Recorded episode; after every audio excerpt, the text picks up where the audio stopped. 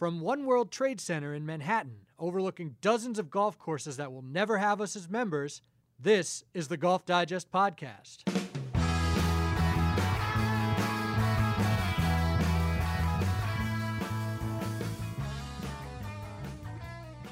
Welcome to the Golf Digest podcast. I'm Ryan Harrington, deputy editor at golfdigest.com. In recent weeks, we've been focused a lot on the inside the ropes competition in the world of golf, with the major championship season on us, the Olympics, the FedEx Cup, and the upcoming Ryder Cup on our minds. But this week, uh, we're veering outside the ropes somewhat. Uh, joining me today is TaylorMade CEO David Abeles.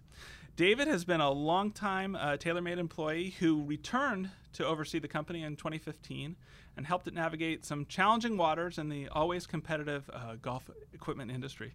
Uh, there's been a number of times this summer where golf business related stories have arisen, and including some that have involved TaylorMade. And it, it, seemed only appropriate to speak with David about how the golf equipment landscape has been changing and, and where it's heading moving forward. So, so David, thanks for joining me today. Ryan, great to be here. Always terrific to be with uh, with you, importantly, and with Golf Digest, and uh, thrilled to be able to uh, add any value that I might to, to your terrific uh, brand and publication. Well, we appreciate that. Uh, David, you visited the Golf Digest office here earlier this year in January and, and met with some of our editors uh, to discuss 2016 and, and what it had in store for TaylorMade uh, with the launch of your M1 and M2 drivers, with some of the very high profile players that you have on the TaylorMade Adidas staff with uh, the message of, of, building momentum for the company uh, in, like I said, an increasingly competitive retail environment roughly nine months later. How do you assess what kind of year it's been for you guys? Well, thanks, Ryan. I uh, first of all, I would start by saying uh, when I think back to January, I can't help but back up actually three months prior to January because when I came in and met with the team here at Golf Digest, uh, we were riding a wave of momentum coming off the uh, fall launch of the M1 driver, uh, M1 Fairway Wood, and M1 Rescue Club. And as you may recall at that time, M1 was really starting to take over the world of mm-hmm. golf. Uh, we were clearly leading on tour. We had more players in M1 than any other driver. Uh, on tour. Uh, Jason had ascended to world number one. Jason Day become world uh, number one and had won uh, through the FedEx Cup with M1. Uh, Dustin Johnson was getting to M1. Justin, Sergio, uh, and many of our tour players and other athletes were getting into M1. And M1 really, when it was launched in the fall, really, in our opinion, for our company, set technical precedent in terms of advanced driver technology uh, built and constructed through multi-material on a platform that had not been done before uh, in metalwood construction. So we were very excited about that. That was materializing. The performance on tour was materializing into our business sure, uh, in, sure. in in Carlsbad and around the world. So we were very excited, and we knew we had something very special. What I knew at the time that I couldn't share with you uh, was the fact that we were going to come down to the PGA show, our industry trade show, and complete the M family with the launch of the M2 metalwood family and the M2 iron. And over the course, really, of the last nine months, it's been incredible for our company. Uh, we coined 2016 the year of M, and it's been everything about M. Uh, we have a strong leadership position in our metalwoods business uh, here in the United States and around the world. Uh, M1 and M2 continue to dominate the worldwide tours and uh, and the M2 iron has become the the best selling iron in the marketplace as well. So it's been a very exciting first nine months for the year. uh, we've built a lot of momentum through our metalwood uh, products, through our irons products, and we're starting to feel that into categories like wedges and putters and golf ball as well. So uh, I knew a little bit more than perhaps others did because one of the great things that I get to do in my job is work on these products and know how these products perform before we bring them to market. And so I was I was thrilled knowing and, and confident knowing sitting in front of you and your team that we were going to have a good start to 2016. Well, you, have all you've done all this while uh, in an interesting position too, business-wise. Uh, earlier this summer, your parent uh, Adidas Group announced uh, its interest in, in selling the company's golf brands, uh, TaylorMade, uh, Adams, and Ashworth. What kind of challenge has that presented you all in doing business moving forward this year? Yeah, well, you can imagine um, there have been a lot of questions uh, from members of the media, uh, a lot of insights from our customers in around what this potentially could mean for TaylorMade moving forward. And I think we've done, our team in Carlsbad has done a masterful job managing the truth around all this, which is uh, we are in a sale process.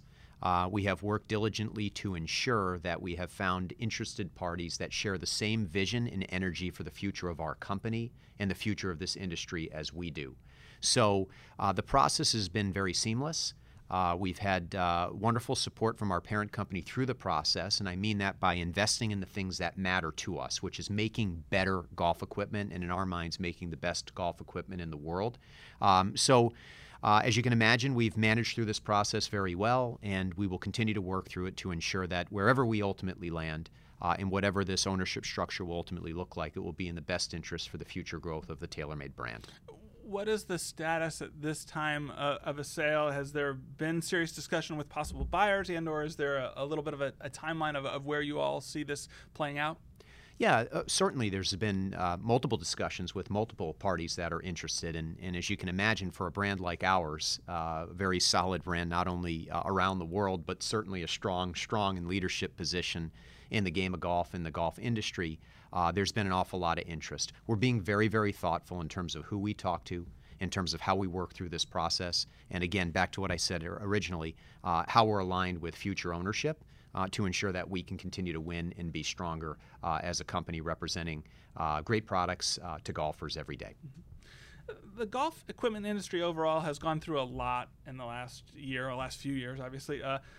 Most notably, recently, uh, Nike's announcement that it, it, was deciding to get out of the uh, the club and ball business and focus on apparel and footwear. And, and in large part, a lot of the, the, the shuffling has been kind of a contraction of the industry, uh, with the specifically with the number of legitimate golf equipment companies that are out there. What do you think that means for the consumer? Uh, does it make it easier for them to decide what's worth buying? Is it more difficult? How is this playing out, do you think, for the average Joes looking at clubs? Yeah, Ryan, fair question. And, you know, one of the things that I'm really proud of that our team professes and, and works around all the time, specifically our research and development team, our product creation teams, our sales and marketing teams, is we always put the golfer first. In fact, one of the things that um, is very unique about TaylorMade is uh, we're a, a, company founded by golfers for golfers. And so when we think about what we're going to do, we always think about it in the construct of would this have value to a golfer? Um, there has been an awful lot of speculation and dialogue around the state of our industry, uh, and, and in many regards for the right reasons. We had seen some attrition in rounds of play, we had seen some attrition in overall participation, and we're in a participation sport. But what I'm optimistic about is the stability that we're now seeing in the industry. Mm-hmm. Uh, we're not seeing uh, meaningful uh, erosion in participation at this point in time. In fact, I would argue the opposite. I've got, uh, you and I shared an offline discussion. I've got three young boys um, we're a golf family, yes, but I've, I've uh, toured around Southern California watching uh, them participate and compete in PGA Junior League, which is a wonderful initiative that's sure. bringing youth into the game. Uh, we have a partnership with the AJGA, so we're seeing participation rates at the AJGA uh, grow. Uh, and even when you look at some of the National Golf Foundation data, specifically 9 to 17 year olds, in terms of how many players there were last year relative to how, there, how many there are this year, the numbers are growing. Mm-hmm. Um, so we think that the mid and long term prospects for participation in golf, the underlying fundamentals, are going to be just fine, which is where our optimism comes from. Um, and yes, through this process, we've seen some transition. You mentioned Nike. I'm sure that was the right business decision for Nike. But their relative size in terms of equipment and golf ball on a global basis um, wasn't overly meaningful. They're a big brand and a nice brand for sure uh, by all accounts, but uh, this business certainly wasn't core to them, so they made made the decision based on what's right for them. Uh, but uh, we are very, very confident in our position moving forward. We continue to remain focused on the right things, and those right things are making sure that when we come to market with a product, it's measurably better than what we've had in the past and the competitive set. So that's priority number one for us. Priority number two is to ensure that when we come to market, um, there's intrinsic value in that product, not only in terms of how it performs, but how that product interacts with golfers, uh, how it looks, what the design is in around the products, uh, and the energy that's created around that products to help golfers play better. Um, and then certainly we validate that through usage on tour, which continues to grow for us. And uh, by all accounts, we're having a heck, a year, heck of a year on tour. So I'd love to talk to you about that as well. So, um, you know, our near-term outlook is we're being very thoughtful in how we run our business, and we are growing. So we're very, very proud of that. The mid and long-term uh, prospects for golf, we think the underlying fundamentals, as I mentioned before, are in a good place. What what's your reaction then, though, to, um, for instance, news this week uh, about Golfsmith and, and the pending bankruptcy filing that they've got? I mean, is that what's that indicative of? Is that indicative of uh, in the retail business having some issues still, or do you think that there's still why why should we be bullish about golf? Well, a couple of things. First of all, we wish Golfsmith and Golf Town, so it's yeah. both north of the mm-hmm. border up in Canada and here in the United States. Um, uh, the best of luck through this transition. They've been a very, very good partner of TaylorMade and Adidas Golf for many, many years, and I think we've done the same. And I think they've served golfers at retail very, very well, and I think they will well into the future. Uh, Ryan, candidly, I just think they're resetting their business. Mm-hmm. You know, I think they went through a scenario where they went through hyper growth and door counts and and and uh, square footage expansion on a North American basis. Uh, and when things slowed down a little bit, they probably had a few too many than than than what they needed. So I think they'll work through this process uh, and they'll emerge from this in a stronger position. Uh, and in a position where they can invest in the things that make sense for them uh, in their business, and we look forward to uh, to supporting that as they work through it. another uh, interesting thing this year. Uh, I, I, mentioned uh, what I feel like is a little bit of a contraction in the industry, but but there's a new player in the industry, uh, PXG, this year that that's come on and gotten a lot of uh, attention for uh, selling, you know, and marketing a high end club. What do you think about that, and, and what do you think about the attention that they've received this year? Yeah, well, certainly we think new competition in the marketplace is good. We think it creates energy in the category of golf, and we think competition is healthy for any industry. It helps push our, our individuals and our people and our, our uh, engineers to produce even better high performance products. Uh, while I won't comment on their position in golf, what I will say is this is a performance driven category.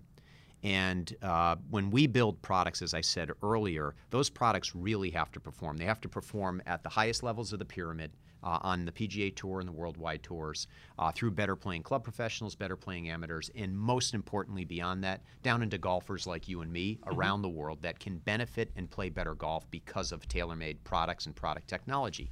And so at the end of the day, I, I think there is a lot of uh, marketing energy around this new entrant that you reference. Uh, but but but you know the, the, proof is in the pudding in terms of performance of the products, and that's where we place our bets. Mm-hmm. And so we're very very proud that directionally where we're where we're pointed and have been historically and even more now than ever before the advanced technology like the M family of products like we talked about and what we have planned for in 2017 we think we're measurably better than most and we're proud of that. You mentioned 2017 and one of the questions I wanted to ask you is is about innovation right now in, in golf equipment. Um, how much runway is there in it? I mean, obviously, uh, some of your hands are tied with uh, the parameters that are set by the USGA and the R&A and whatnot. But but is there room still for growth, and where where might we see it come from? Yeah, well, you know, if you asked me that question 12 months ago, which was only 12 months ago, I would I would share with you the same thing I'm about to. Absolutely, we think there's runway for growth, and a living example that we have in front of us right now is M1 and M2 right, where we completely changed the construction properties of a metalwood. Mm-hmm. Um, and we got higher inertia properties, which equates to greater stability at impact. We got uh, better face dynamics, which equates to more speed. We were able to optimize spin and personalize the driver. So, you know, by all accounts, almost every consumer we talk to about their um, their experience with M1 or M2, whether it's driver, fairway wood, rescue club, or the M2 iron. They're playing better golf because of it. They're hitting the ball further. They're hitting the ball more consistently, better feel, better sound. Um, so when we think about the future, and I and I, I have the the great luxury. One of the great things in my job, and I love it. I'm very humbled by it, is to be able to see advanced technology well in advance of it coming to market. Mm-hmm we are very, very bullish and optimistic about what we have at TaylorMade that we'll be able to bring to market and really pursue uh, enhanced performance from where we are today. Now, some of those technologies we're not even capable of developing or manufacturing yet because there, there are multi phases to the development process. So we will be very thoughtful as we have been over the past 12 months. Literally, it's 12 months ago since M1 was launched and between M1 and M2, it's still the strongest offering uh, in metalwoods uh, by a long shot right now. So, so we will make sure that when we're ready to come to market, that we've optimized the value within the existing product, and then the new products will have to be better than what we have in order for us to do it. And that's the commitment I made back in January. It's the commitment I made uh, when I came back to the company is that we will not launch products um, and uh, and follow the clock. We follow the compass as it relates to uh, when we have a better technology that would add value to golfers, uh, then we'll come to market with it. Yeah, no, and that is a difference, obviously, because I think in years past, uh, many people have thought that uh, perhaps the, the life cycles of some of the TaylorMade product have been a little shorter than they would have preferred in terms of how they they would market them and, and how they would be out there in retail. And so obviously, it sounds like you're pretty comfortable with the way. Hey, we're going to let let this ride until uh, we're ready with our next technology. Yeah, for sure. Yeah, when our next technology um, is better then we'll decide at the right time to bring it to market. And um, and so yeah, we think that we're in a very good rhythm right now. And and fortunately, we've got great customers that that buy and sell our products, retail partners, golf professionals. And um, those who are listening to this, and hopefully many of our, I think they would appreciate that we've been much more thoughtful in terms of how many products, how quickly into market.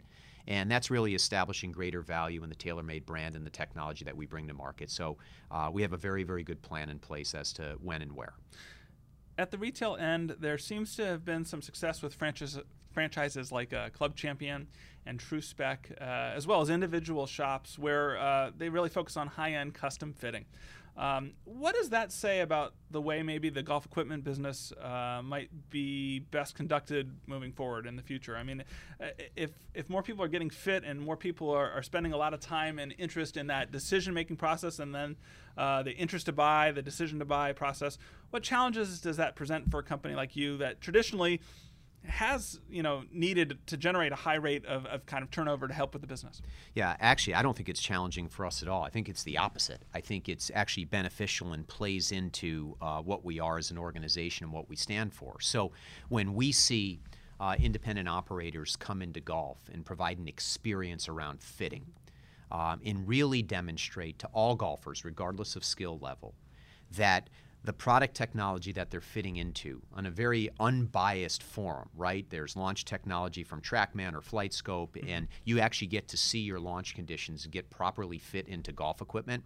We feel very good about that because we have so much pride in the investment that we make in the technology that ultimately will be the product in the hands of those golfers that go through the experience.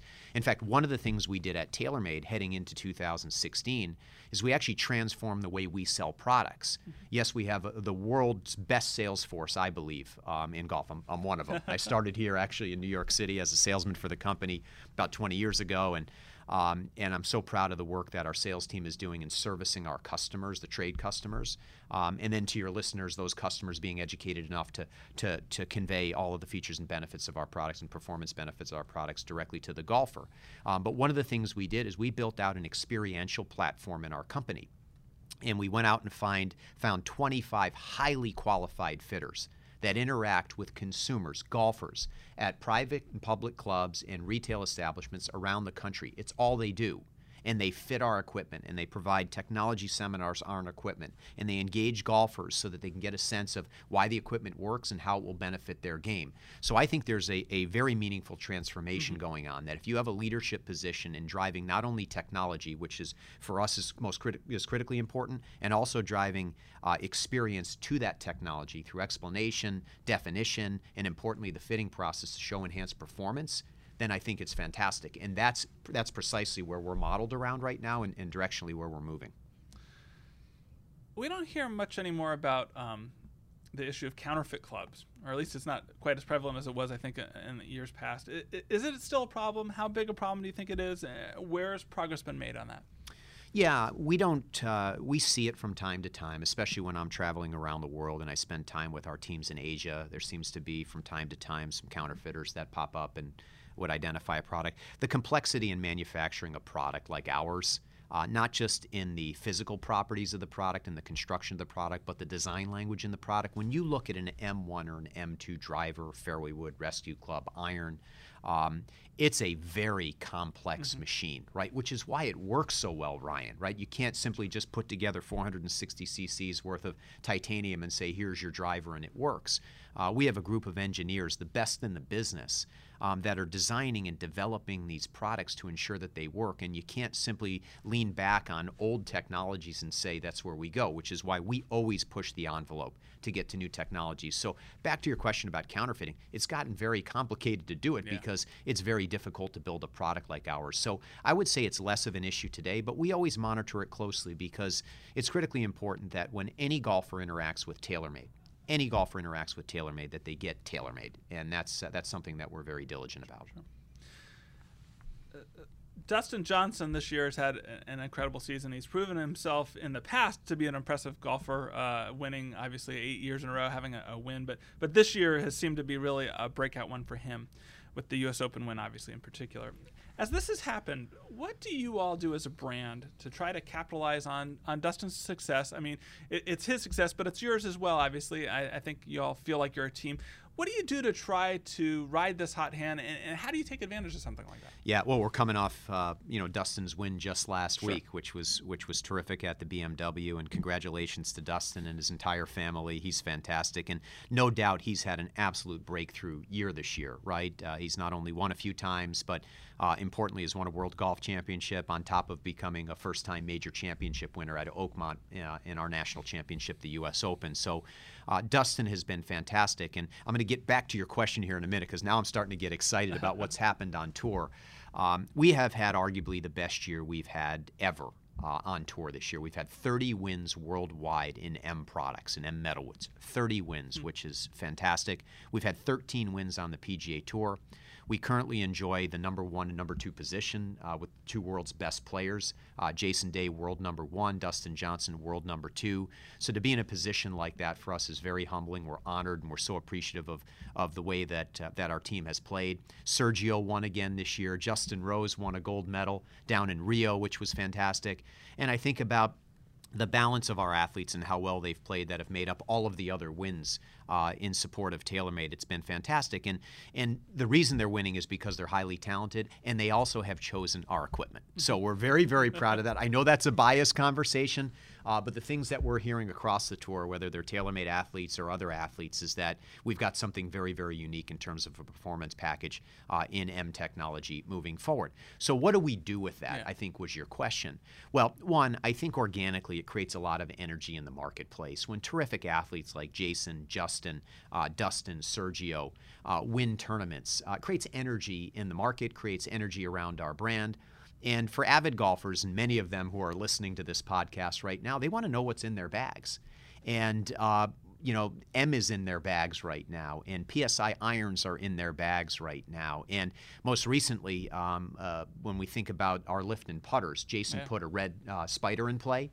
Um, we sold out of spider putters literally in 12 hours, which was incredible. So we're building more. If you haven't, if you don't have yours, we have more coming. Uh, and then Dustin decided to put the same putter in play, black one this weekend, and we sold out of that overnight. So we've got more coming as well. so there's a direct correlation between what our tour players are playing Yeah. and what avid golfers want to put in their bags. And and I believe the correlation isn't just around the association with the athlete. It's the realization that Dustin or Jason would not put those products in their bag unless they worked better for them. And so when you apply that thinking against golfers like you or me, why wouldn't you want to put the best performing products in your bag, which is really why we exist as a company to build better products to help golfers play better. Uh, in the same vein as with Dustin and trying to seize the, an opportunity with his success, and, and you mentioned uh, Justin Rose, and I was curious w- with his victory at the Olympics. Uh, it, it, it, it could similarly could be a transcendent moment, obviously for TaylorMade, but but there's a little bit of difference there. There, there are certain restrictions on, on promoting Rose's accomplishment and the timing of it and whatnot. Was that all a- source of frustration or, or, or whatnot? You've, you've built all this momentum, and then you've got one of your guys here, and he's won a gold medal, and uh, you're just kind of there, if you will. I mean, Yeah. uh, what was the feeling there, and how do you try to take advantage of whatever you can do, given obviously what uh, the restrictions are? Yeah, well, certainly there were some restrictions in terms of rights, whether it's uh, through the, the governing bodies, the Olympic committees. Um, but you know what, Ryan? Here's what I believe implicitly. I think avid golfers are very, very bright. I think they know precisely which athletes are playing which products. Um, Justin is just a a model athlete for our company, not only as an athlete, but as a human being. Uh, our values are so identically aligned to, to Justin Rose's. It's, it's very special for us, much like much like all of our athletes.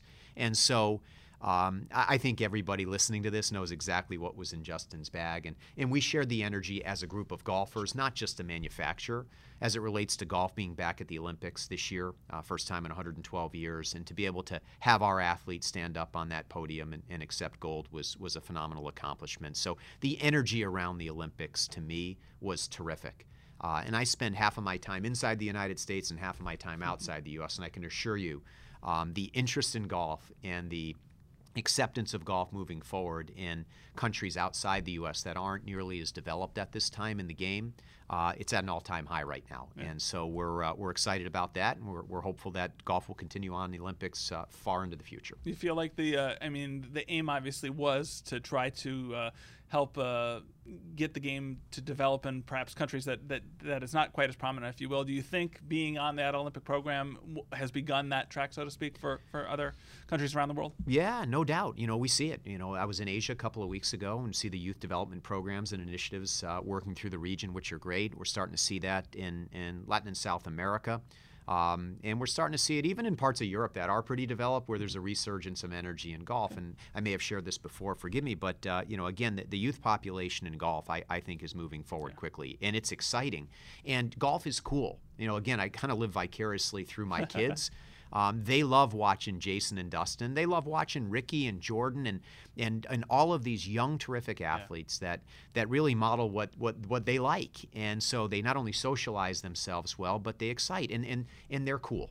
And so when I see junior league based programs uh, like the one at my club back in Southern California start at the beginning of the summer with you know a couple dozen players and end the year with with four or five dozen players, mm-hmm. um, it's because it's cool, and um, and it's not just because we're a golf family and I work for TaylorMade. It's because I think golf is becoming very cool, and I think the youth movement will continue to move into golf, um, and we may see new ways to play golf, right? Um, we also may see new experiences in golf. Some of the things that we're working on with partners to build out experiential concepts and multi-tier driving ranges and and uh, and, and different constructs around uh, and entertainment and hospitality. So, yeah, I uh, I'm excited about it, as you can tell by the tone in my voice. Uh, you mentioned some of the young uh, pros out there. Uh, TaylorMade has invested in a handful of top amateurs who turned pro this summer. most notably, Jon Rahm and, and, and Beau Hossler. Uh, what was the thought process there, and, and why is that important in your mind uh, moving forward? Yeah, well, we're always looking for great athletes that want to play uh, our equipment. I mean, that's that's one of our, our fundamental strategic uh, components of our business. Um, 2016 going into 17, we believe, in fact, I know this, we've had the best recruiting class we've had in the history of our company. Uh, Jon Rahm is just an incredible, incredible athlete, ranked number one in the, the world amateur rankings uh, from ASU. Uh, actually, as Dustin lifted the trophy, if you remember on the 18 green at Oakmont, Jon Rahm was right next to him because he was the low amateur, which was really cool. Then he turned professional and in four short events qualified and, and earned his card next year. So Jon Rahm is going to become a household name in golf. In fact, if he isn't already, he will be moving forward. Uh, Beau Hossler, two-time Haskins Award winner, uh, incredible player, suffered a bit of an injury at the NCAAs, but I talked to Beau just uh, about a month ago, and he's healing up well, and thrilled that he's part of the TaylorMade Adidas Golf family, uh, as is Jon Rahm. So that's fantastic. Um, and players like uh, Romain Langasque out of France, who was the number one ranked European mm-hmm. amateur, who decided to choose TaylorMade because he, he trusts our equipment to his performance. Um, Jordan Niebrugge, who was, was the uh, low am uh, two years ago at the mm-hmm. British Open. So we had an incredible, incredible recruiting class this year. And, and again, we're, we're getting stronger, we're getting bolder. Um, and we're bringing better equipment to market, and it's recognized by these young athletes that are getting into both the TaylorMade and the Adidas Golf brand one of the reasons I asked about the young amateurs specifically was um, even the most promising amateur golfers in the past still had to kind of make their bones on the tour before they really were able to sign, uh, you know, uh, equipment deals with some of these major players or, or, ones that have been promoted at least the way that they are currently. Is this uh, a change that's just part of doing business now in the marketplace in terms of some of these young players that you, are paying, excuse me, paying on potential as much as anything right now? Well, yeah, I, I, I still think there's a lot of tenure uh, that needs to be earned over time as a tour player, uh, and you see that with some young players that that make the transition from being great amateurs to working their way to becoming uh, even better professionals. But when I think about Jason Day or Dustin Johnson, both of those athletes, uh, Jason's 28, 29 right now. Forgive me, Jason, if you're listening. I'm not exactly sure if you turn 29 yet. Um, Dustin is uh, Dustin's in his early 30s. They're in their prime. They've been with us, Ryan, for 10 years. For 10 years, we've worked with them uh, on everything about golf and their game to help them as much as we can with their equipment to become better players. And we will do the same thing with Jon Rahm. We'll do the same thing with Beau Hossler. Um, so, yes, it's important to get youth into the game. Obviously, it's important to get younger players and athletes on tour because there are different social aspects of these athletes that we can now uh, market to and, and work with. Uh, uh, to help our company grow and be successful. But make no mistake about it, when we enter into a contractual obligation with an athlete, it's a long term commitment for us and for the athlete to make sure that we build upon each other's success over time. And so we've got living examples of all that in our big four athletes uh, as well as these young players that we signed uh, over the course of the summer and this fall. Well, a lot to look forward to, obviously. You know, uh, David, uh, thank you so much for joining me today on the podcast. It's, it's been a pleasure to have you here. Well, Ryan, thanks for everything you guys do. I mean, having the opportunity to talk to your, your listeners and, and your readers and your guests uh, means a lot to me. Well, I, I want to thank everybody for downloading and listening to the podcast. If you haven't already, I encourage you all to subscribe to the Golf Digest podcast on iTunes, SoundCloud, Stitcher, and, and Google Play. And while you're doing that, if you could leave us a review, uh, that would be great. It helps, obviously, in terms of getting uh, the word out about the podcast. So, so thanks again, and we hope you listen again next week for another edition of the Golf Digest podcast.